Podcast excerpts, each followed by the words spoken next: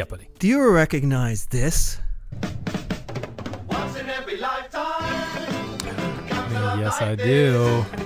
Oh, I need you, you need me.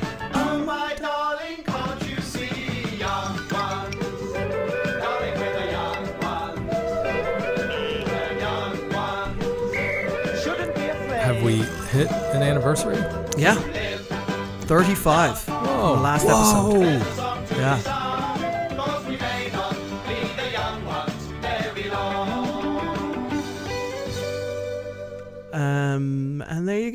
That is the uh, young ones. Um, the intro theme.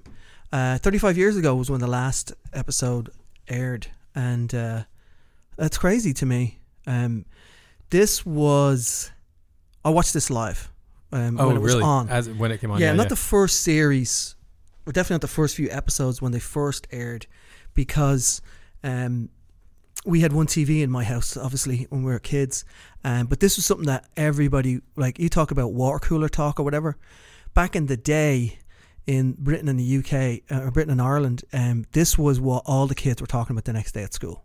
Did you see the young ones last Sure. night when it was on? You know, it was on BBC Two, and uh, it was. I was like, "Why are you fucking? What's the young ones? What are you talking about?" I only really like finally managed to convince my parents to let me watch it because I was quite young at the time. And this is a, a, ar- anarchic comedy, toilet humor, as my, Oh, my parents would say. Well, Um, uh, when in the, for the second season, um, and uh, it it's with it still has I have the fondest memories and um, one of those things that you would say uh, that you're exposed to from a cultural standpoint that helps shape you as a person. I mean, because we all loved it, all my friends. I mean, everybody loved it.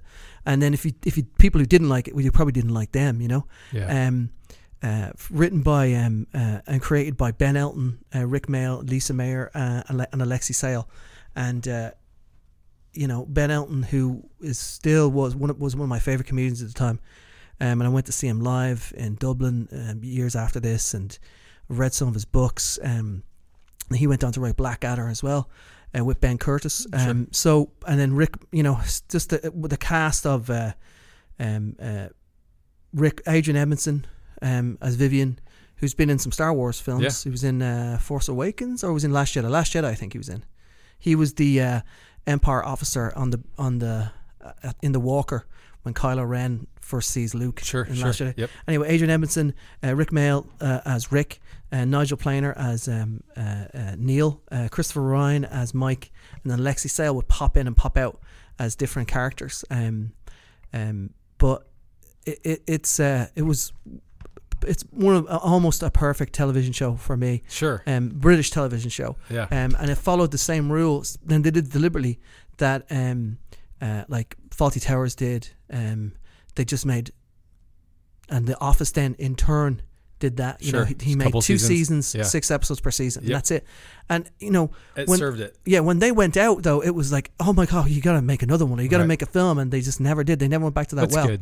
That's It is good, Yeah. and because it's just it stood, you know, over the years, it's kind of like made it legendary almost. Because and then people, you know, watch them over and over and over again, as I did when I was young, just to glean any kind of extra bit you might have missed. Because there was so many little jokes in the background, um, that you might have missed, and there's so much going on, and just it was constantly coming at you. Like they had a weirdly, they always had a musical guest.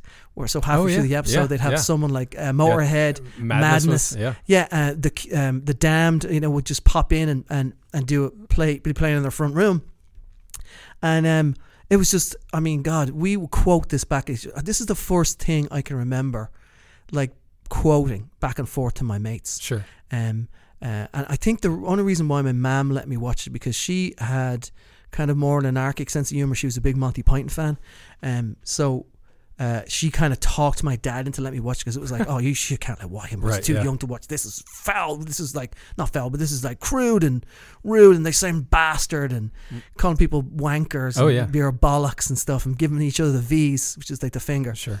But um, yeah, man, I fucking love this show, and I, I just I'm interested to see what the bleed over into American, uh, into the into the American culture, if any, there was for this show. Well, it came out. Um, MTV started airing these shows uh, in the mid '80s. It wasn't. It had already come and gone in the Okay. UK. Um, and it, so it was already a phenomenon somewhere. And then it, uh, maybe it was 1985, I think. So it was the perfect age for me. You know, I was like 12, 13 years old, and it was that kind of humor. Um, I, I don't know that a lot translated over, except for just the irreverence. Right. Um, some of the slap, you know, all the slapstick shit. Um, just the the pure silliness of it. Um, and I, I'm like my group of friends, and I we probably got the episodes out of order, and we Yeah. weren't overly familiar with some of the bands. Like Madness had kind of come over here. Ska had just sort of reached the states, I think. Well, you know, um, coming off of the the punk and the um, uh, what is the what bridge the gap between punk and ska, um, two tone. Yeah. Um, yeah. So that whole business had kind of already flooded a, a little bit. So it kind of set up, um, you know, like, like, like, like I remember when Madness came on, we are like, oh, we know that band. They do this one song. And like, oh, this is something else. The House of Fun. What is this? And so, you know, that's a fun song. So then we went and, you know, kind of like tracked down more of that Yeah. and that music. Um, yeah, I, I remember quoting a little, not to the degree that you guys did. Um, I remember it was like kind of like a secret thing too.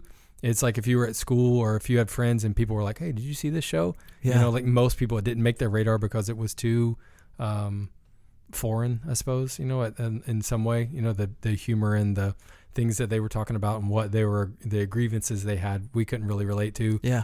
Um, so, but yeah, I, remember fond like I wa- we watched it, you know, every chance that we could get. And much later, later on, I remember when I was in the Corps. Actually, there was a guy who was a massive Young Ones fan, and he had like them all on recorded. Whether I can't remember if it was like a DVD or a VHS tape. Uh, Yeah. and that was like a common bond, like, oh, you know the Young Ones too. Oh, you know Vivian. Yeah. You know? yeah, let's go watch it. And you know, um, There's, uh, my- I'm, because my, son being like 14 now, this is the perfect time for him. and have we even talked about what the show's about? Um, well, it's about it's uh it's about students. These four students um uh, who live in this. Well, four students. Three of them were well. They never really went to. I was gonna say, do we ever go see them go to school? They just No. yeah, These four students though who live in this house and Yep. they fucked up shit happens to them. I mean, it, it's and they all were like a certain archetype too, kind of. Yeah. like they were all wildly different. you have Neil the hippie, you have uh, Vivian the punk, Punk. rocker, yeah, you have Mike the kind of ladies man, and then you have Rick who's just a fucking nerd. yeah, just like a straight guy, kind of. socially awkward weirdo. You know, not um, and um, it's you know all the episodes had different. Like I'll just run through the episode list because they all had one word names except for the last episode. Um, demolition, oil, boring, bomb, interesting, flood. boring. I'm so bored. Yeah, I'm so bored, bored, bored. Um, then he, in season two, you had Bambi, Cash, Nasty, Time, Sick, and the final episode, Summer Holiday, which is kind of takeoff of a movie called Summer Holiday, starring Cliff Richard, who, if you remember, Rick was obsessed with Cliff Richard, um, the the singer. He was like a Yeah, the English version of Elvis Presley, if you like, a nice version of Elvis, you know. Um, and we're quite super famous. I mean, he had so many number one hits in the UK and Ireland, like Cliff Richard through his career, but never really broke in over here. yeah. But he, it was a movie called Summer Holiday where they, they were on this double decker bus driving around with girls and stuff. And anyway, if you've seen the last episode, there's a whole nod to that. Um, my favorite episode is Bambi. Um, where they go on this show called University Challenge. oh yeah, it's got Hugh Laurie in it. Yeah, it does. Hugh Laurie's in it. Stephen Fry's in it. Um, um, ben Elton is in it, and it you there's a, it's a litany of who's who in the comedy scene in the UK and actors as well, who was you know famous back then. And like you have Mel Smith, Mel Smith and Griff Rhys Jones were in that episode too. Um, there, yeah, Lenny Henry, uh, uh, Dawn Dawn French, and Jennifer Saunders, uh, who uh, also was married to Adrian Edmondson too. So. Um, it, it's it's a who's and, and if you don't know them, they're um, No one does. uh, the French and Saunders are no, they're um, absolutely fabulous. Those people, absolutely fabulous. Jennifer Saunders, absolutely fabulous that she wrote that show. So it's um, if you haven't ever seen the young ones, they're out there on YouTube. Sure, Um, you have to check them out. it's really wacky. It's fucking really super irreverent. Yeah, ir- Um, super irreverent. But Bambi was a fun one because it was it was a takeoff this real show called University Yeah. Challenge Yeah, that they actually got somehow got to go on. And when I was a kid, because how, how they would show the, the, the this show, they would basically split the screen because you know you'd have the two teams sitting side by side side by side each other, right? So just so you instead of doing a really big shot of the like two, a wide shot. Yeah, wide shot four half, teams, and, they, and each team had four members Yep. on University Challenge. They just would stack them. They would cut the screen in half and stack them one on Right. top of the other, just for the so you could see them all on the screen at the same time as they buzzed in and super ner- super you know hard general knowledge. Right. So, but in the show, and I always thought I never knew that that was. I always thought they were stacked. Yeah. Like that was just the set. They were Right. stacked. And in this show, Bambi, where they go on University Challenge, they are stacked. Yeah. Because at one point, uh, Vivian kicks his head or kicks his foot through and kicks uh, Lord Snot, who's played by Stephen Fry, in the head and knocks him out, and then throws a hand grenade down there. And then another time, Neil has to pee, and he pees on Lord Snot's head, and because they're literally Above on them, top right, of them, right, yeah. which is actually not the case. And I always thought that was kind of funny because I never knew up until that point that oh, they're not really stacked. They're not really stacked. Split screen. Yeah. That's also the episode that Motorhead played Ace of Spades in. It's a fucking brilliant show. Um, and uh, I would definitely, you know, check it out if you haven't checked it out. And it's 35 years old. The last episode, uh, or 35 years ago, which is beyond bizarre to me. But uh, if you, there's certain bits and certain episodes that I could sit here and repeat back Oh, to you. sure. Add no, like now, even now, like such a long time ago, because that was all we did. You know, we just talked about the young ones and just relived the young ones, reenacted the young ones with each other. But yeah, I just wanted to kind of Yeah. you know, a little kind of salute to that show and that part of my early life. Adam, uh, I went to the film cinema What did you see? recently. I went to see Doctor Sleep. Ooh. I also saw Frozen 2 um, in the interim. Um, Did you see? Was it the back to back? Was it a double feature? yeah, we brought the whole family. That's great. Yeah. um, uh, five out of ten for Frozen 2. You know, five out of ten as an adult male, yeah, yeah. No, or five 10, out of ten. 10.5 out of ten from my ten-year-old Right. daughter, Okay. and five out of ten from Eli. Oh. who's usually a very lenient Yeah, I was gonna marker. say, what has he ever given anything else a five? No, not that I can remember. Yeah, he was wow. like, yeah, it was good, fine. Yeah. He what, thought it what- was what fine. did he give the original Frozen? Uh, I think that Do was you more like an eight. Yeah. Yeah, he liked it a lot. It's a better film, Frozen. Eh, Here we are again. You know, sequels are they ever any good? It's hard. Yeah. It is hard. The the songs seem better. You know, I'm not saying there's not some great songs in Frozen 2. I'm well, sure like there will over Frozen was based off of, of like a Hans Christian Andersen tale, right? Like the, the Snow Queen or the Ice Queen or something. Yeah, So then when when you take like a classic story like that and then try to build an extension off of it, you're gonna lose something, yeah. right? But you, the, you know, the characters, Olaf, the singing, the, the songs were great in Frozen. I remember being at Frozen 2. I don't really like musicals. I know I, there's a, someone out there listens to us says, "Yeah, you like musicals. You say you don't." Yeah. I know. Maybe that's true. Yeah, I don't no, fucking I know. know. We can talk about that later. But uh, it's uh, you know, I remember thinking these songs are good. And, and when I went to see this one, I was like, these, these songs are boring. I was bored, and I, I think I put something out on social media. It's like it's always a good. If I go to see a film like this, it's always a good barometer if I fell asleep during it or not. I did. Yeah. I did fall asleep during this film. Five out of ten. Right. So that Frozen two. That's what I, that I had read something the other day about Frozen 2. They're like, if you thought Baby Shark was annoying and like just a Mm. m- like a worldwide monster, that there's a song in Frozen that's worse that will be bigger. So I can't wait to be exposed to that. Anyway, so yeah, Frozen two. But Doctor so Sleep, Doctor Sleep. Okay, I so, did see, and Alright. I'm gonna before we talk about, it, I'm gonna play the trailer. Okay.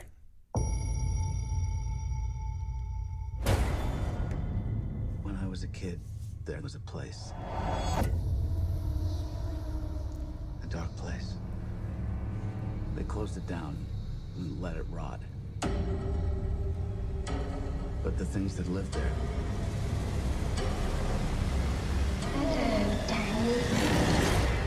They come back.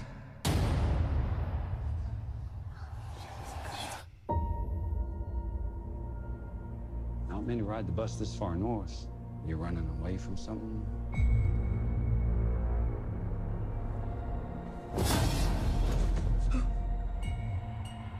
I'm running away from myself, I guess.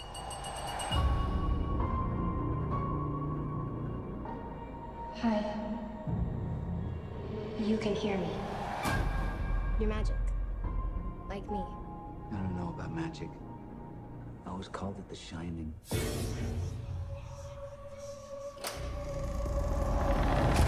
The world is a hungry place. A dangerous place.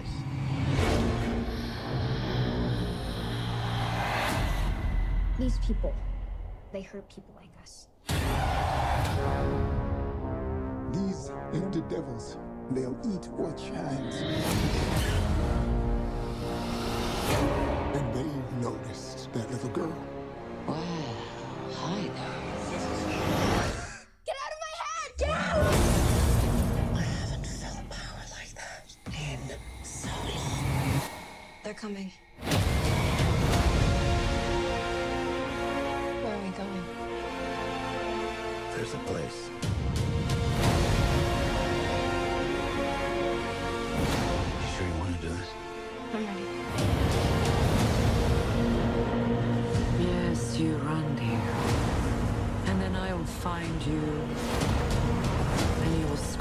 For years. Come and play with us forever and ever.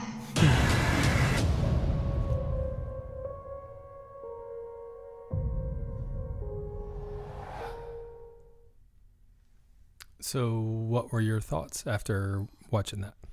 Um, I really liked it an awful lot. Um, and I've been thinking about this um, because I, maybe part of me really liking it is because I haven't liked an awful. I've I've been missing a lot of the cinema lately.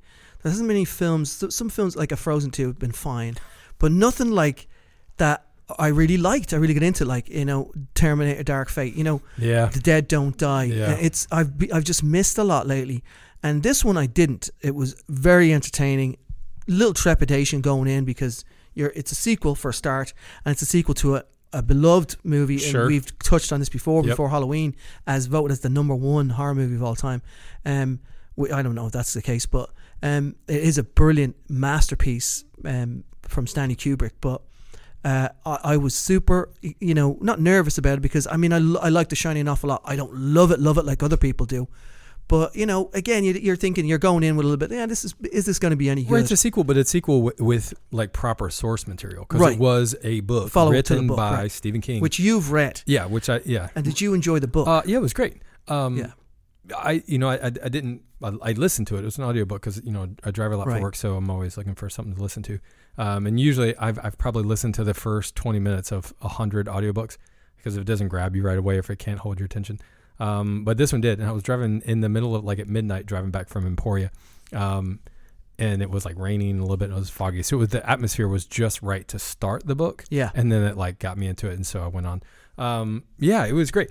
Uh, here's the thing. I never read The Shining. I only saw the movie. yeah, So now I'm like, well, fuck, I got to go read that book because I'm wondering how much.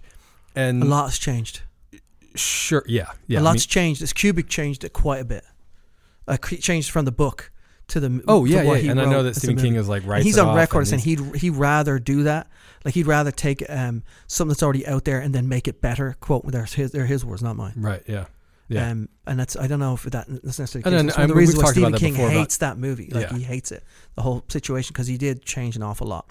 Yeah, and it's funny at the end of the book. He even is like, you know, the movie The Shining, you know, was beloved by some people, I guess. You know, like Right. a little tongue in cheek though, but uh, it didn't sound as raw as it probably was back then when The Shining came out. I think there's Um, a little retribution. Well, he did. He he he remade it himself. Like he wrote it. and We talked about that when we talked about The Shining. Mhm. But I think it's good that we do talk about The Shining too, because um, there's a reason why they made this. You know, because of The Shining and so such an iconic film, and they Yeah. wanted to kind of tap into that again, which and they did it really really well. Um, some of the things I loved about uh, that were similar to The Shining were were were the um.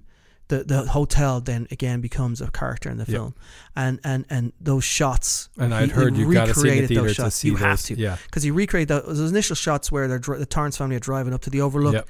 That you know Kubrick shot with with um, uh, helicopters Mhm. is it's it's the it's just a brilliant start Oh, to the yeah. film. Yeah. And I'm sure they didn't use necessarily helicopters. Now, God, it could be CGI, it could be drones. I don't know, but uh, they did that. They did. It was a lot of callbacks to that, Mm-hmm. and and then the music was there because the music, uh, uh, uh, very Paul uh, Thomas Anderson, like um, he has uh, uh, you know super influenced by Stanley Kubrick because Stanley Kubrick used music really really well in his films, and to keep you off kilter, especially in a movie like The Shining, like incidental music just kind of out of nowhere, like really like builds up that tension with the music. They did that a lot with this, which I was happy that they did, and they also used the original some of the original music, which is written by Wendy Carlos and Rachel Elkind. They used that stuff too in the second movie. Oh, So yeah. you got that, which I thought Perfect. was No, great. it's great. Yeah. Um, but there's um, uh, what else did I like about it? The um, there was a harpy. You you heard a harpy quite a bit, you know, which I know is a kind of a, a easy trope to use to kind of ratchet up the tension. But every Sure. time someone shined, you got a harpy. Oh, okay. Um, uh, there is a super graphic murder scene where they murder a kid, which I didn't care for because, you know, sometimes I think that's a bit too much. Yeah. Um, Was there a baseball glove and? Yes. Yeah, I know the scene. God, that was Yeah, it was hard to watch. It was rough, but it also set the tone for the rest of the movie. Because these the. people are monsters. Because right, you know? you needed something so irreprehensible to to trigger then the rest of the book. Right. You know, That- because these people have been killing people for ages. Yeah, they, they they they went back to the original movie, but they didn't use obviously footage from the original movie. They reshot certain things as Danny as a kid, so they used Right. different actors. They didn't CGI them.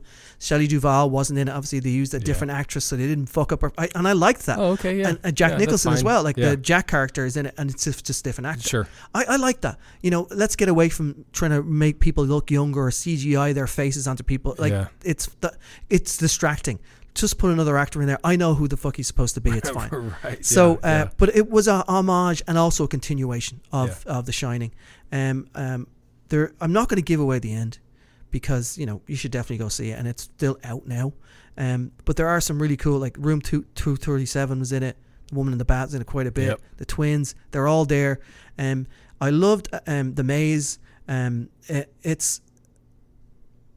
I, I I think it's the the end after the end when the credits are rolling they have this old timey music which they had in the first in the first movie Mhm. and then when the music fades out the last two three because I stayed till the very very end the last two to three minutes are just like the wind kind of howling Oh, that's cool. around the overlook Yeah. at least in my mind Yeah. and it was just a really nice way to end it um like I said I won't tell you what happens in the end it is basically Danny Torrance goes back and he is he is he's basically repaying his debt that he from the first movie from his Yep. shining mentor he's doing the same thing for someone else and then they're being chased or are they chasing these characters Yeah. it's not really a horror movie No. I, I thought it was No, more like a revenge film like kind of an a buddy movie Yeah. in a way Kind of, yeah. Like a kind that's of kind of how the book played. It wasn't really scary.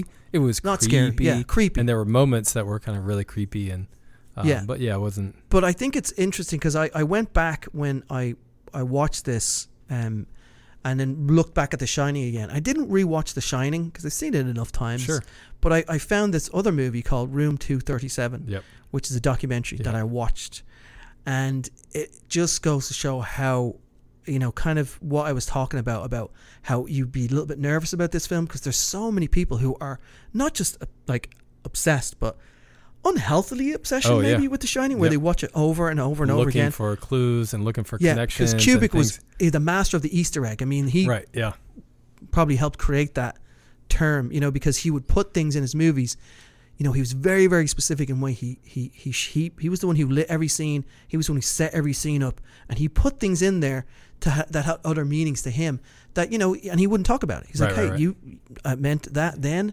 You figure it out. You whatever it Right, means to use, interpret whatever it however is. you to. So Jesus Yeah, Christ, yeah. they went fucking everywhere. If you watched this documentary, Room Two Thirty Seven, they go everywhere. It's about the Holocaust.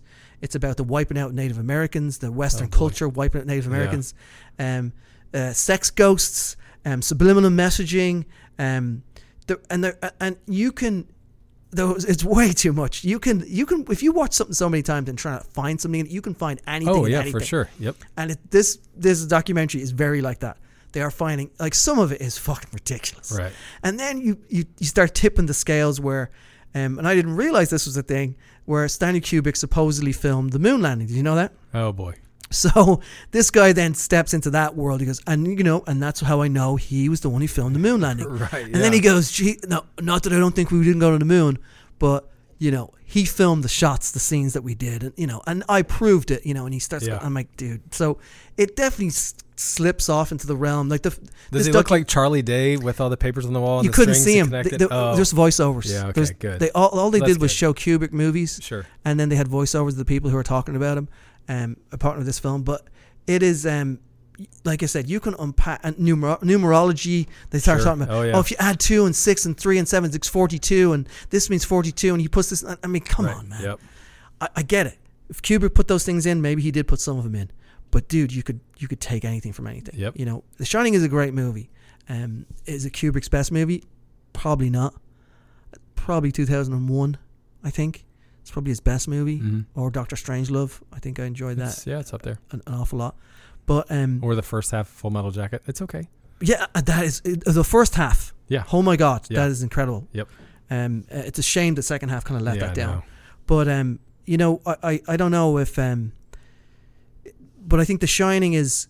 it- There's no other film, at least that I can think off the top of my head, that has this amount of kind of like no one else has made a documentary about the people who are obsessed about watching The Shining. Over Oh, I see what you're saying. You know what I mean? Yeah. So I think, and you know, I get it. You know, it makes he he he did a really good job in the film making you feel unsettled Mhm. constantly. Yep. And and I think that And Doctor Sleep, yeah, and- Doctor Sleep yeah. doesn't do it quite that well, but it definitely um, is. It's definitely got some of the same kind of feeling behind it. Yeah.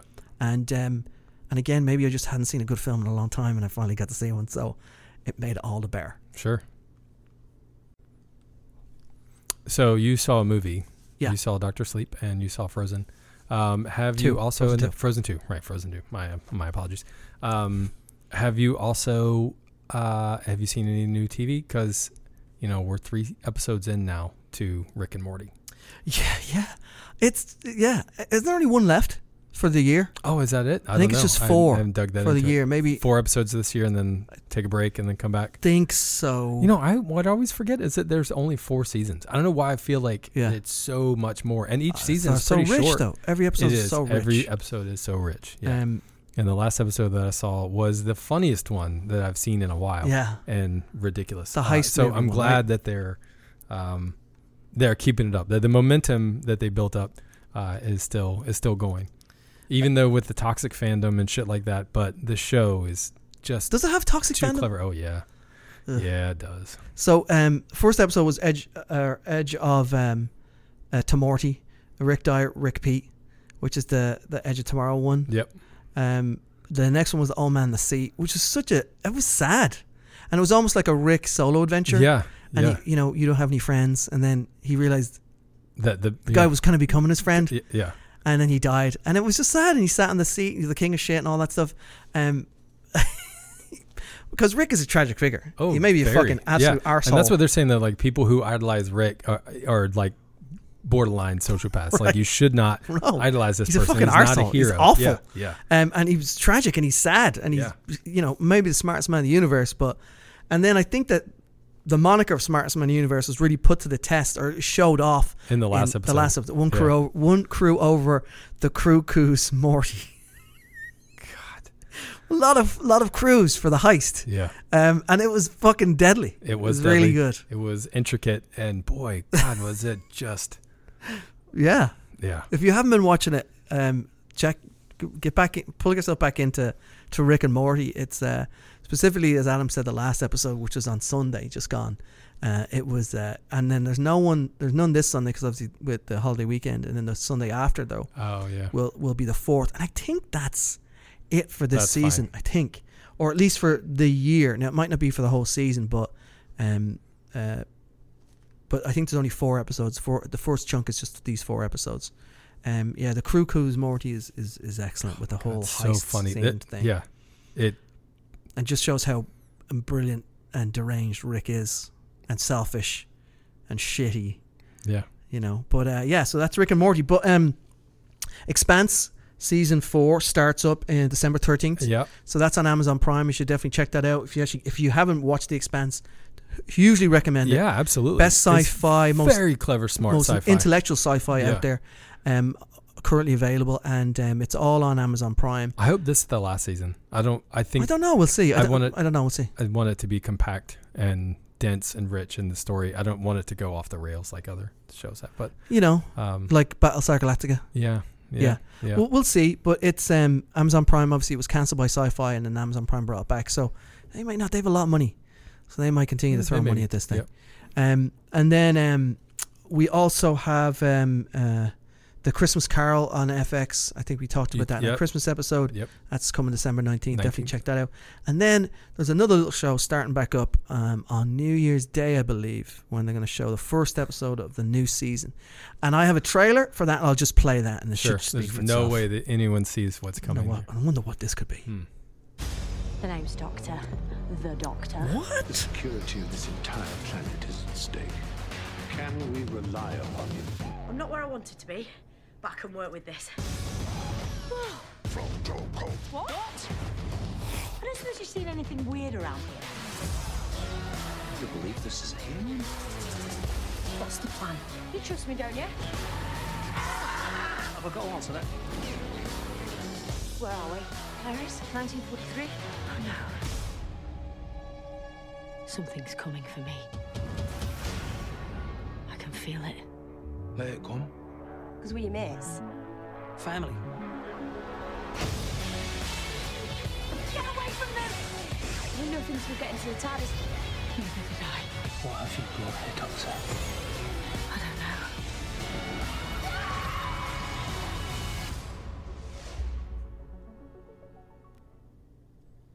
Wow. So uh, I'm here. Action heavy. Fuck's sake! It looks like a fucking James Bond film. Yeah. Like a lot of money been put into this Mhm. show now. Fucking where on earth have we come from? From back in the day where the Daleks were just trundling around and the, they, they were just Shit was looking. made of, like, they were, cardboard yeah, they were looking for old costumes they could like throw on and make Recycle- somehow make yeah. a fucking alien.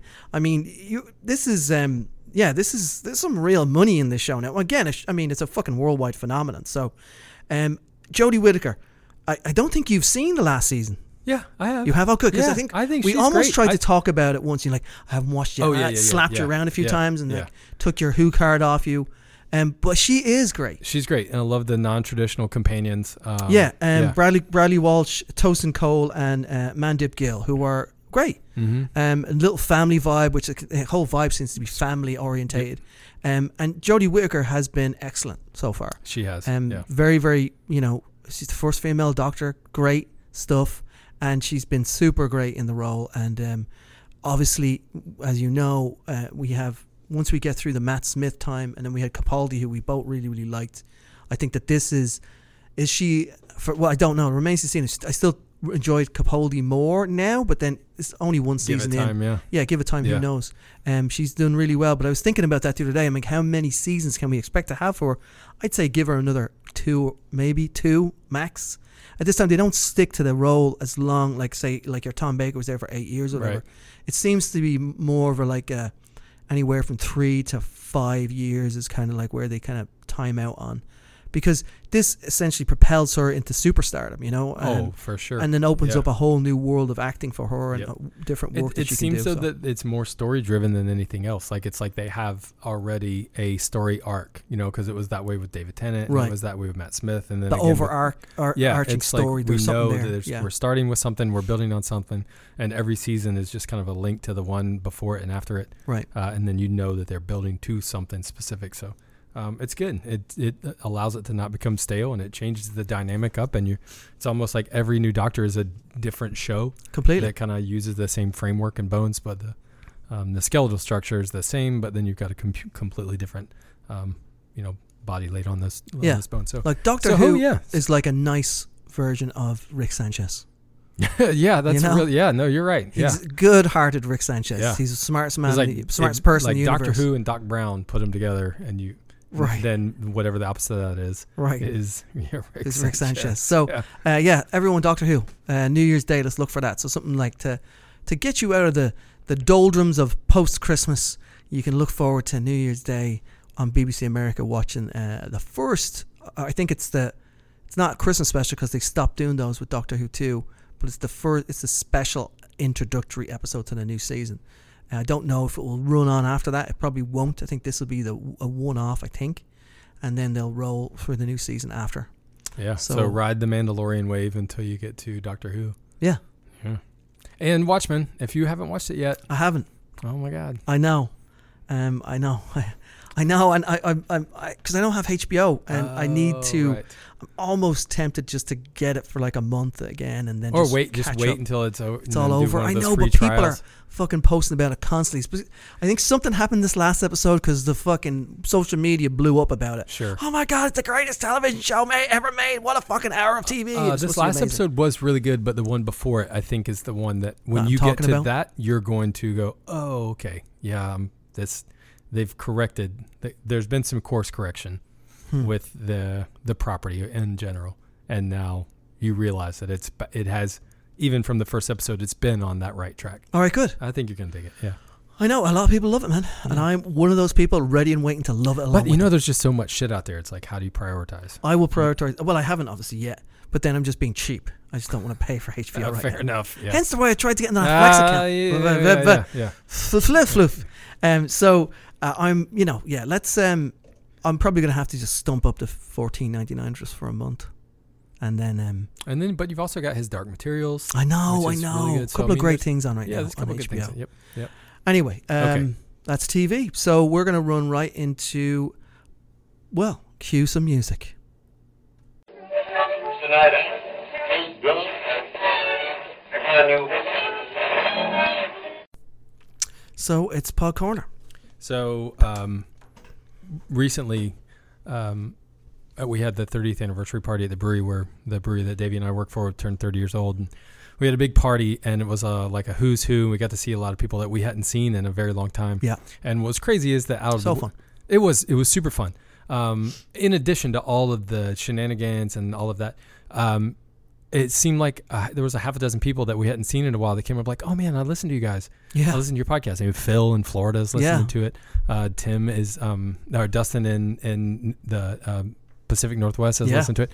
Um, and so that was really cool. And it was great to see those guys just in general. And then, But even like- better when they said that they listened to us on, the, on our fucking and- show. or Yeah, and I was like, that's so. I mean, that's so cool. I had no idea. Was, yeah, yeah, no, it was. Uh, it was really touching.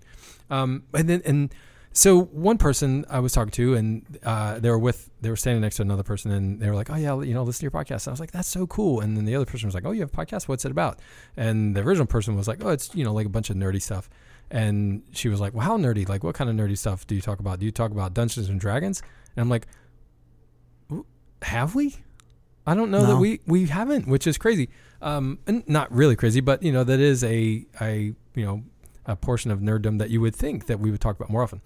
Um, but that got me thinking about a podcast that I so a couple years ago. Um, no, not even that long ago. I was like aching to find a uh, a game to to play, like a group, you know, to to step Right, into and yeah. start. I Playing, remember you right? talking about that. Yeah, and and still now I'm still like looking for a group of people that I like to play with, that the chemistry that I have chemistry with, um, to sit down and play like a campaign over a, over a significant period of time. But Yeah. um, and so in lieu of that, to kind of scratch that itch, I stumbled into the world of RPG podcasts. And these are, you know, p- podcasts where people are, you know, when you you're listening to every episode is a portion of a campaign with people sitting around the table. Yeah, and it's as good or bad as you think it could be. So they're Um, just mic'd themselves into them playing rolling dice and shit? Yeah, um, some or are they summarizing? Is it actually live playing? Well, there's there's both. So Okay. the, the, what you name it, and I mean it's like any podcast you name it out there. Like if you're like, man, I want to listen to a podcast about goats on fire, you know, Google will come back and be like, well, okay, what kind of goat? You know, because it exists out there. Um, so there it, it ranges. You know, like if you're super familiar with uh, role playing games, there are podcasts that you can dive into and like you know y- there's no explanation it's just like you are listening to a group of people go through a campaign um, both in character and out of character Okay. um, and so th- there's a there's a there's, I mean there's shit hundreds and hundreds of them out there but there's there's a few that I would want to mention briefly. I'm not going to take up too much time. Um, but a good place to start if you're interested in RPG if you've never played um, at all and you're like well I kind of want to see what the you know what the phenomenon is about there's a podcast called Join the Party. And that's really good for beginners because like basically the first arc is them being very careful and going slow and, and kind of talking about the rules for most RPGs. And I think they play the Dungeon Dragon Fifth Edition, um, which is not overly complicated. Um, it's there's not as much dice throwing as there is um, like kind of the theater of the mind. Yeah. Uh, but the, the first arc I think takes you just basically like this is how the game is We played. di- we're And then- diving deep into some nerd shit right yeah. now, buddy. Um, and then what? and Not so much though. That's the thing is when you start looking at these the podcasts out there, um, it's not like these super you know like what you imagine as being you know a, like a Dungeons and Dragons player like that stereotypical. It's just average people that like getting together with their friends and playing something that they can all kind of be a part of. Um, but join the party is a good one to start with. Uh, because then after that first arc, which is basically like this is how we play, it actually goes into a proper of them actually live role playing. You know, like every episode is a uh, a part of the campaign. Um, there's also a podcast called Dragon Talk, which is um, a podcast from Wizards of the Coast, and Wizards of the Coast is the company that actually produces and and runs and operates Dungeons and Dungeons and Dragons. Yeah. Um, and that that podcast is more um, about people in the industry, like um, you know, different games, different campaigns, and just you know how the game has changed and how the game is played. Um, and it has like you know some some pretty popular people on there. Uh, Critical Role is a is a YouTube channel. I mean, they they've kind of made their name via YouTube, but they have some really great podcasts, which is just live gameplay, and you see some celebrities like Felicia Day and Wil Wheaton come on there. Okay. Uh, but they use a lot of voice actors. Critical Role does. Um, so Okay. maybe people who are enthusiastic about the game, but they're also their day job is voice actors. So the production value is high, but you kind of lose a little bit of that like friends getting together to to do something. Um, Nerd Poker is one as well, and that's hosted by Brian Posehn, and it's him and Who's his he? friends. Brian Posehn. Yeah. He was the space cab driver in the first episode of Mandalorian. He's a comedian. Oh yeah, yeah, yeah. I know. Yeah, sorry, sorry. Um, and it's him and his buddies sitting around, and they they've they've been doing it for a very long time, and so it's kind of hard to drop in and drop out of that one. But the one, if I had to like recommend one for somebody, um, if they had any interest, because it can be entertaining and it can be insufferable. Um, Sounds like um, improv. yeah, kind of. Yeah, it kind of is. Because Sometimes that's kind of what the game entertaining, sometimes it's a bag of sometimes it's shit. shit. Yeah. Um, but there's one called Adventure Zone, and it's um, it's the McElroy brothers. They already had a uh, they have a podcast called My Brother, My Brother and Me, which is kind of a uh, like an advice podcast, like where they take questions from um, users that are listening that submit them, and then they go to um, Yahoo Answers and they find a question and then read the question and then the answers that are given, and it's it's it's it's pretty good. But they did uh, like a special episode where they're like, you know what, we're gonna invite my, our dad in, and we're gonna do um, like a like a one-off D and D campaign, and it was really funny and really clever, and so that spun them into their own the separate podcast called the Adventure Zone, um, and the Adventure Zone starts with I think with the oldest brother Travis Mac I think it's Travis McElroy. He is running the campaign for his um, two brothers and his dad, and it's all done. It sounds like it's done via like Skype or you know Yeah. they're in separate places in the world, Right. um, but it's they take the rules, they simplify them. But the story was so good, like the the campaign, and it was, it was like a year, I think a year long, like one episode a week every year. Uh, the story was great, and you really kind of get a, um, like emotionally attached to their characters that they've built. But it's really entertaining to hear them go from like in game, like you know, is this your character talking or is this you talking? You know, because it's a lot, a lot of Yeah. jokes bandied back and forth. And it's like, wait, did your character say that or did you say that? Right. You know, um, That's fun. it, it is. It it's well worth um, Adventure Zone. the Adventure Zone. The first campaign, the first so to speak season, um, is is worth listening to. Uh, it's it once you get the mechanics behind the first couple episodes, and then you you know then it's not so much. You don't have to hear them. You're like, okay, roll for initiative. Now who goes first? Who goes? They kind of eliminate that just for the flow of the show. Uh, but after a while, you start to understand why Yeah. they're doing the things that they're doing. Um, but really, is the story that they created and the campaign that they went through um, was really kind of touching and fun and a little bit exciting at points. Um, Well, that's good. I, I, I like the sound of that. You know, what it reminds me of um, if any any ner- fantasy nerds out there who like fantasy literature, they'd be uh, they'd know what the Dragonlance series of books are. Sure. And these are books written by people, two people called Margaret Weis and Tracy Hickman. And they basically what they did was they had a D and D campaign that they that these books grew out of. Like this was Oh, the I didn't know that. campaign, and I then mean- they had their friends who played each character, and then they sat down and they wrote it out. And they obviously then they filled it all in and then wrote out this whole story. And then these two went on to write multiple books and different things, some attached to the same characters from the Dragonlance world, and some not, some completely different things that they did. And you know, honestly, some of the best fantasy book books stuff out there. So I think that's this sounds similar to that. Obviously, maybe maybe today Margaret Weis and Tracy Hickman would be doing a podcast instead of actually sitting down and then and writing the books because it sounds very very similar. It- it- and I recommend the Dragonlance books to anybody in the the twin books that came out after that and stuff. And just check out Margaret Weis and Tracy Hickman. They've got some really good stuff. So the first season of Adventure Zone, um, the first uh, arc, uh, I can't remember what it was called, but it has become um, a they've con- they've um, adapted it into a graphic novel that is amazing. Yeah, there you go. Yeah, I mean, so yeah, so Very, it is very very, similar. it's on the nose. Yeah. Um, so if you have any interest in um, RPGs in general, kind of learning about why they're so popular and why Right. they're so, fun, um, give the Adventure Zone a, a shot. I would say. Yeah, just don't It's ever do massive LARP. Don't oh. ever LARP. Don't ever live action role play. That's the one fucking rule we have here when we talk about this stuff. Don't be a fucking LARPer. I, I can't subscribe to that. I'm not. I'm Oh not my opposed to god, he's gonna Yeah. LARP someday. I know. Probably, if someone asked me to, I might do it. Uh, at least once. Can I come along and video you Yes, you may. getting hit by a beanbag, A bag of rice. aka a fireball? Some fireballs. Yeah. I just want to swing some swords. So um, I'm gonna go uh, fucking opposite. Yeah. Um, uh, into reality based podcast that I've been listening to. I've listened to the, all the seasons are out there. You can check it out now, and it's called the Stardust and podcast. And if um, you want to check it out. Uh, now, obviously, everyone knows I'm from Ireland now, and Ireland is yeah, is uh, you know where I grew up, my home. Uh, and when I was a kid, there was certain things that kind of like signposts you know, that you remember uh, from a news standpoint that um, you know you just remembered it was like a big deal. And and this podcast is about one this one of these incidences, and it was basically there's a place called there was a place called the Stardust in Artane on the north side of Dublin, which is cl- kind of close to where I grew up in Kilbarrack, um, and it was a nightclub. You know, people like Okay. bands would play there, but Sure. they'd have a you know disco. This is back in the eighties. They'd have like dancing competitions there, and all the kids, you know, from fifteen up to twenty one, were probably going to this club. Um, you know, drinking and you know alcohol, obviously, and and on uh, 1981 on Valentine's Day on February 14th, uh, the Stardust went on fire and burned to the ground, and 48 people died. Oof. Uh, yeah, so this is real. This is so uh, 48 people, young people died, aging from like 14 to 20, um, and about eight, about 215 were injured, and it was about eight 850 people there that night. Uh, I remember there was a kid off my road. Well, he was a kid. He was older than us. Obviously, we were really young. Who was at the Stardust that night? And I Oh, probably yeah. you talk anyone from the north side of Dublin.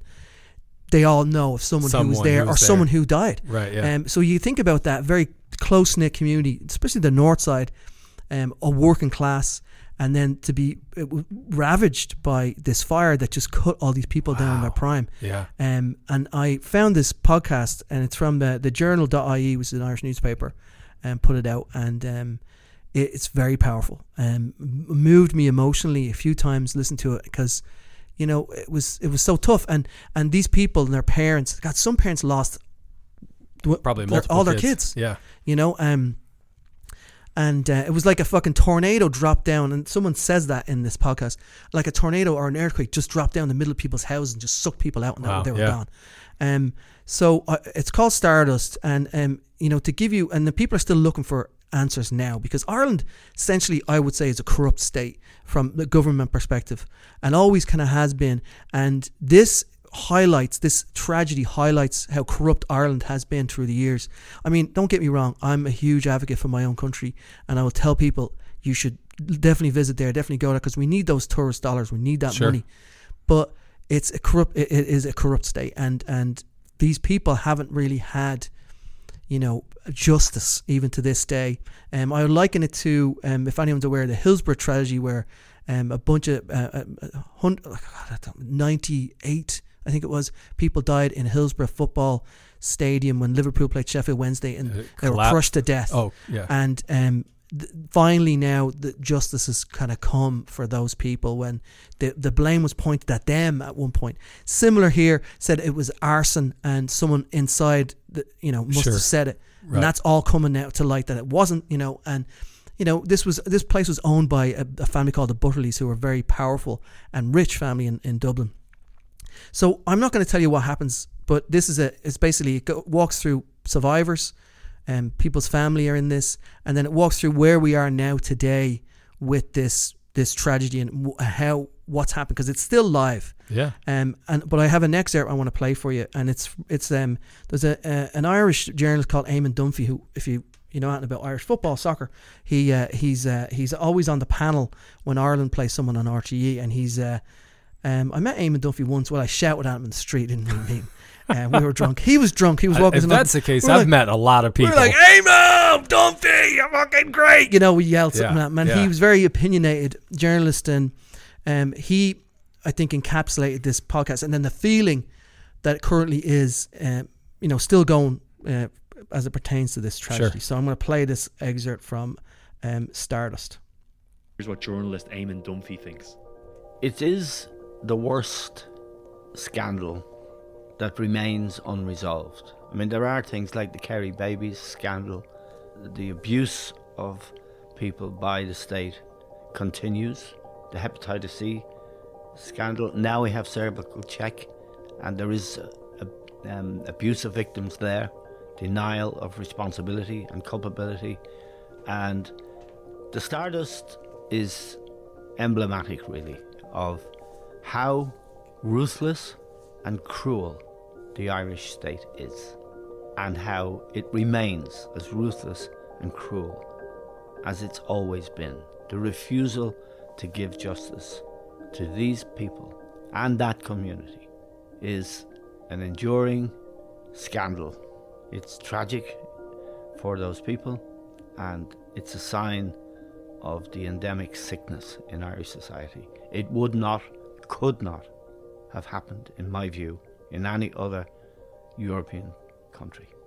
It's so, so hard to watch those people and to reflect on the enduring cruelty, the savage nature of the Irish establishment. It's savage, it's brutal. It hasn't changed at all. Not at all. Since they were burying babies in mass graves. But the rhetoric has changed. The caring uh, speak has changed. But they still don't give a fuck. Right. So Wow. uh, it's it's a, it's a it's a very harsh picture. A lot not like uh, leprechauns and you know lonely roads and cows and sheep. I mean, but much more real, specifically to Dublin, um, to the Dublin I knew and that I left. A much more real view. So Yeah. maybe that's why it affected me as much so Sure. much. But uh, I I can't recommend it enough. If you want like a little glimpse into like real Ireland, real Dublin, uh, Stardust, the podcast is um is out there. And sorry, it's a bit down. How many that. episodes is it? Just six. Six. And we, you know, and they're only like thirty-five minutes Sure. each. We're usually quite happy-go-lucky here. I would like to think anyway. And obviously this isn't, but I think it's powerful and it's moving, and it, you know, it's worth checking out if you're if you uh, are interested in it. And here we are at the uh, final usual bookend of our podcast. Um, what's it called? Uh, well, I love the acronym, just MILTAS. Like whenever we spell it out on Yeah. to each other, uh, that's Put good. on a T-shirt. We should. MILTAS. Yeah, MILTAS. It seems so official. Like, Yeah. Like a scary military acronym or something. Yeah, we're gonna miltast you in the face. You're gonna get miltasted It only now. works. It doesn't work if I say like movies that you love. Then you can't. then the acronym is gone. So it's got to be movies that I love. Right. Yeah, movies I love that are shit. So this one I have for you, sir. Adam uh, does not know what it is. Nope. Um, it's from 1988. Um, it is um, uh, directed by Craig R. Baxley. You will not know him. I don't know. He didn't do a lot. He also did. Actually, he was stunt coordinator. Um, before he is his first directorial debut, and he directed um, Stone Cold with Brian Bosworth. See that Okay, movie? yeah. He directed I Come in Peace, aka Dark Angel, with uh, Dolph Lundgren. Okay. As well, and that's kind of it. He did a lot of TV, but an awful lot of stunt work. All right. Um, um, him written by Robert Reneau, who um, the only other notable thing he wrote was Demolition Man, which is also a Yeah, yeah, fits we- in with. And that's fact, a a lot of these movies fit into this category. Yeah. and could pop up at a later date. Okay. Um, starring Carl Weathers, Craig T. Nelson, Vanity, Sharon Stone, Bill Duke, Robert Davi, uh, Sonny Landham, and Al Leong, who I'll get to him in a minute. Annie Clue, 1988, produced by Lorimar Productions. Carl Weathers, Craig T. Nelson. Is that what you said? Yeah, Coach. Oh man, no, I got. I think I should just play the trailer and not even tell you. Um, here's I mean, the I would think with that cast list, I'd be able to Yeah. sort it out. here's the trailer.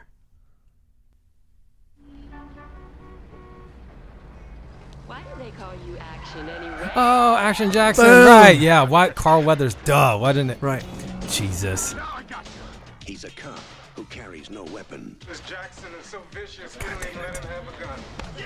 He's a maverick who answers to no one. You know, pull that boy's arm off. He had a spare.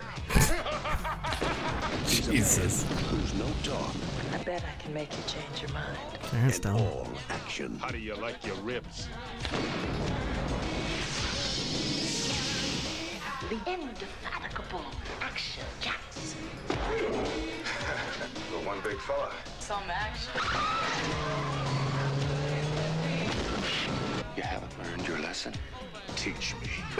Jesus. You sure could teach Mr. T a thing or two.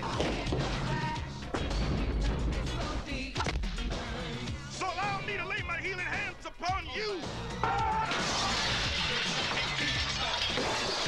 What do you want from me? I want you to die. One, two,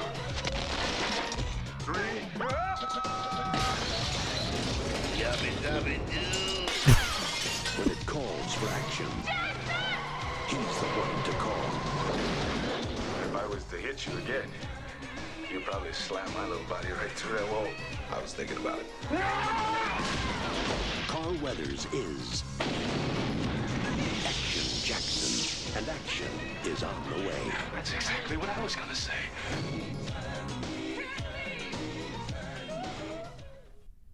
Uh, soundtrack by the Pointer Sisters. There. Yeah. Uh, Thought that this sound familiar. is 80s. Oh, yeah. I mean, it's fucking stinks of 80s. Yep. Um, it's almost a little too late too in '88. By Yeah. that point, like it's really about four or Complete. five years too too late. Um, so the film, this film grew out of Predator, one of our favorite films. Yeah, yeah. A year prior, uh, Carl Weathers made Predator Sure. with Arnold Schwarzenegger and also uh, produced by Joel Silver. And it was on the set of Predator he started talking to Joel Silver about you know films and future stuff. And Joel Silver, I guess, was a huge fan of the black exploitation movies, Okay. which had run its course at this Yeah, time. yeah. And it hadn't re- didn't really come back until when they start remaking Shaft with uh, Samuel L. Jackson. Yep. So, um, but he talked about how he loved those movies, and so they kind of discussed making one. Did they just like right there come up with the plot? Carl It's- Weathers came up with the name and said I, Action Jackson, um, and the story kind of grew from there. They said, I'm, and then Joseph was, I'm going to get a fucking guy to write this. Oh boy. And he did, and it, it, it's this movie. It's fucking good still. I just it? watched Yeah, it again. I did? Yeah. rewatched it. And I don't always rewatch these because I just kind of Sometimes you don't pull- have to. Yeah, I just pull from my memory. Yeah. It's funny. Um, you know, you would know that through the, an '80s lens. Right. Yes. You would know that the director was a former stunt coordinator, and like, like he was like he was on the set. Right. He was a stunt coordinator for Predator. Uh, Bill Duke was on the set, obviously.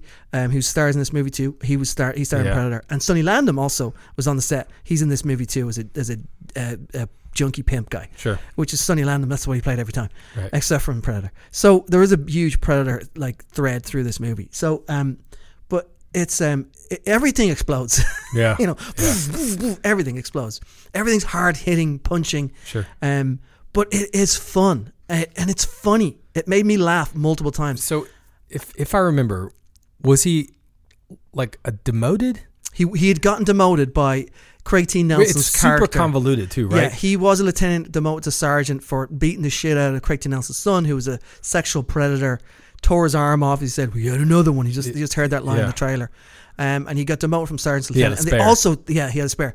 They also took his gun off of him, so he was a cop, wasn't allowed to carry a gun. Right. But he's such a bad motherfucker, he didn't need one. Yeah. You know, that was the whole thing. Sure, Action he's Jackson. Action Jackson, I yeah. mean, yeah, Jericho Sergeant Jericho Jackson is his full name. Of so, course. um, like I said, Craig T. Nelson coach as some kind of, you know, uh, auto magnet, Like he was a car manufacturer. Like uh, kind of think of Henry Ford, Right. only with really bad hair and dark eyebrows, and also karate expert, Sure, which Craig T. Nelson was in this yeah, movie. yeah. Um, but um, Bill Duke, int- interesting enough, also uh, directed one of, uh, a really, really excellent movie. You haven't seen it called Deep Cover, starring um, um, Laurence Fishburne, um, Ellen Barkin, and um, Jeff Goldblum. If Okay. you haven't seen Deep Cover, definitely check it out. It's a great cop, uh, like um, cop undercover movie.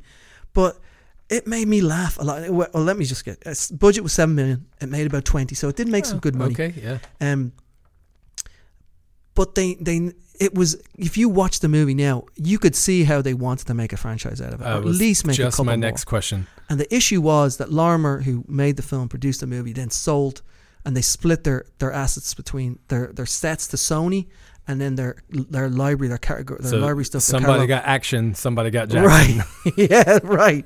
The action went to Sony and the Jackson went to Warner Brothers. And they didn't fucking get to make another movie. No, now, weirdly enough, though, the, uh, uh, in 1992 years later, uh, they released a Carl Weathers film called Dangerous Passion, which in some countries around the world they just called Action Jackson too. They're like, fuck it. His name isn't Jackson it. No, no one's gonna fucking. we gotta add. We gotta. no one's gonna yeah, know. There's subtitles anyway, so just yeah, uh, we'll just. It's Action Jackson right, too. yeah. That's what it is. That's racist, but okay. kind of is. But um, I would say Carl Weathers had such charisma. Yeah, and he's a beautiful looking Still man. Still does, by the way. Still does, and is a beautiful looking man. And of course, he's in Mandalorian now. Yep. It's great to see him in that. Um, he, he he was designed to be a leading action Yeah, figure. yeah. And this film was supposed to be the springboard into that, and it just never happened to him. If he was, I would say, if he was around in 2019 now, he would have probably more of a chance. And because if you think about it, has there been aside from the black exploitation movies, I don't think there's been a, like a, a black kind of uh, uh, a maybe Idris Elba or like a franchise picture put behind like a black kind of movie star. None that I can think of. Blade. anyway. I mean, maybe Blade, Wesley Snipes touched into that, and maybe Black Panther will too. Yeah. but it's long Oh, overdue. I see what you're saying. Yeah, yeah, yeah, But he, I Yeah. mean, yeah, Carl No, Weathers. absolutely, Oh my yeah, god, so charismatic. for sure. Um, let me see what else do I have on here.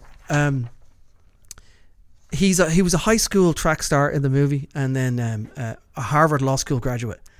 Uh, Action Jackson Oh, was boy. then decided to be a cop.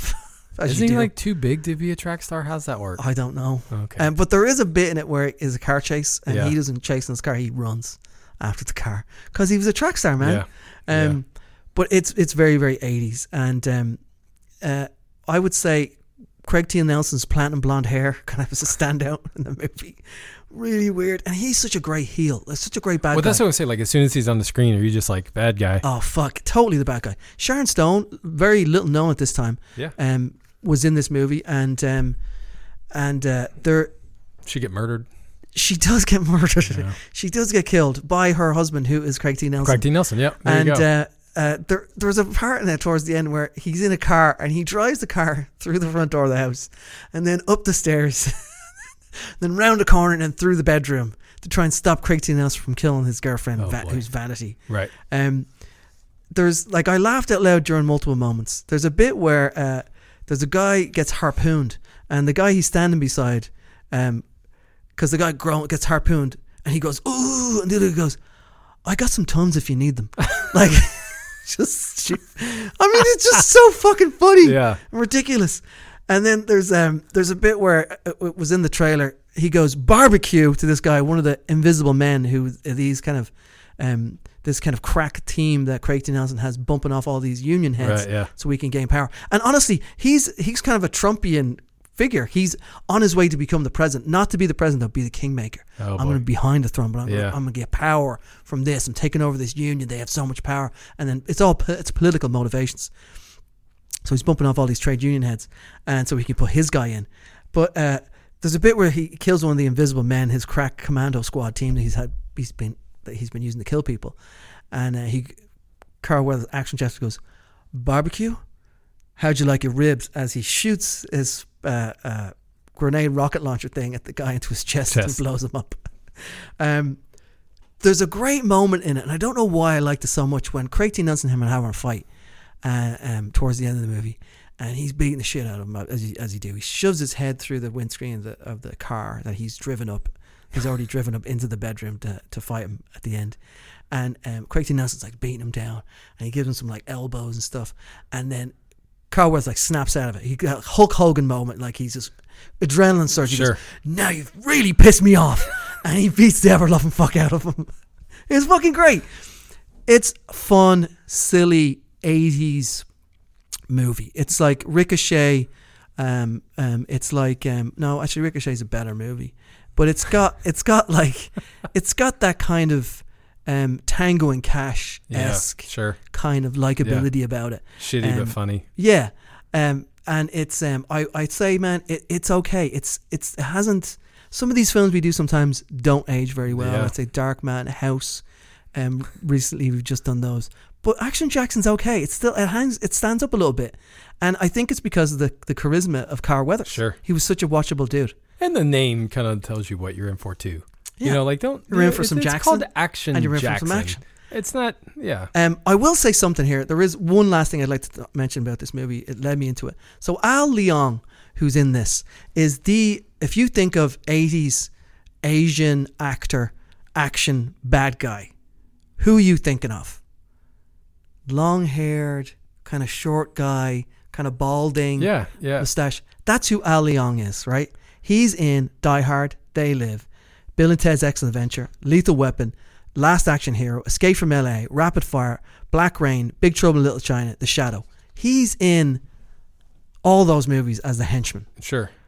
And I'm thinking about because when I look through that list, it's kind of like he's in the Miltus.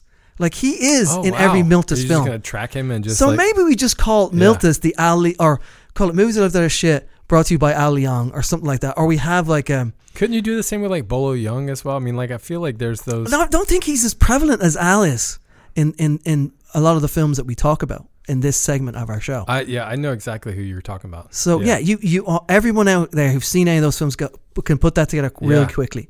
Like he was only the only real Asian American who's in these films as the henchman, the kind of bad guy. who Always gets it at Right. some point, and probably never had a speaking part. Yeah. but I'm sure he made a shit ton of money. He was a stunt coordinator. But I'm I'm going to do a deeper dive into him. Yeah, and drill maybe down the- on that and see Maybe the can- next episode we'll discuss him at length. Wow, Um, okay. and if we, if we had our own T-shirt line, we would have him, his face emblazoned on a T-shirt. I think. Yeah. So that's Action Jackson. Yeah. Uh, what a what a fun movie.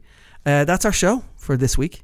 Um, thanks everyone for listening. Thank you for listening. As always. Yeah. Um, uh, follow us at H Space Invader on Twitter or at H Space Invaders um, on Instagram, um, Facebook. Smash those like buttons and follow. Yeah, leave us a review, whatever you want. Say hello. Uh, come see us uh, December the 11th um, at Armour, introducing um, Christmas Vacation, the 35th anniversary of that movie, or 30th anniversary of that movie. 30th, 30th, anniversary yeah. Of Christmas Vacation. We're going to intro that at 7 p.m. Um, tickets are available now for five bucks, pretty much nothing. Yeah, come hang out with us in the lobby and have a beer. And Yeah. then um yeah, we'll we'll, we'll come ch- come lay eyes on us if you want to, and um, I get your tickets as soon as you can because they'll probably end up selling this out because it's quite cheap, and it's the time of the year. It's the time that it is. Um, yeah. Anything else? I think just thanks Wallace. Thanks Wallace And Tim and Phil. I mean, uh, Tim, Dustin and Phil. And Tim too. Tim listens to- Tim, yeah. and everyone who listens. That's who to I was show. thinking. You know, it's funny. I had the conversation with Tim, but in my mind it was with Dustin, and that's Yeah. why I kept saying like, no, Dustin said it was good to hear your voice, and then Tim was the one saying like, it's this nerdy podcast. So Yeah, so, so thanks, guys. So thanks everyone for listening. Please keep listening. Tell your friends, and um, let us know if you have anything that you dream up. Is like, hey, you should talk about this. We will totally talk about it. Yeah, we will. If we like it and if we think it's appropriate, and uh, yeah, we'll give you a shout out. But um, yeah, good luck.